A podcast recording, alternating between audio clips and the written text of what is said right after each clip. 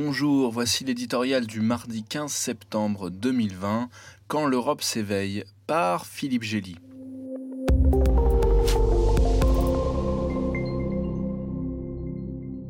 Pendant des décennies, les Occidentaux ont été éblouis par l'Eldorado chinois, ce marché au potentiel infini qui valait bien de subir quelques entraves.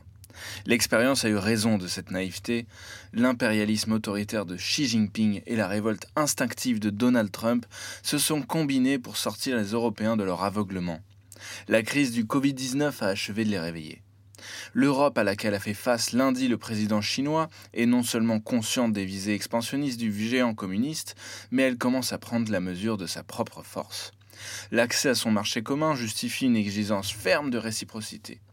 La pression exercée sur Pékin pour le respect des droits humains et politiques, à Hong Kong comme à Xinjiang, s'inscrit légitimement dans un dialogue entre puissances. Le mirage des routes de la soie, dont les partenaires attendent toujours les fruits, ou l'ostentatoire diplomatie du masque, ne suffisent plus à cacher la politique étrangère agressive de l'Empire rouge.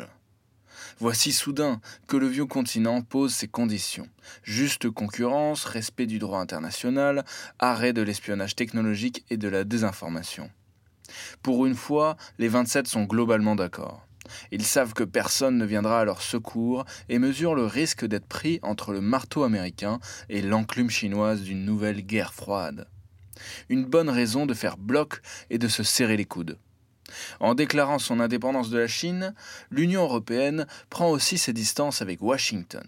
Elle reste un cran en dessous du découpage économique amorcé par l'administration Trump, cherchant plutôt à diversifier ses interlocuteurs et à rapatrier ses industries sensibles.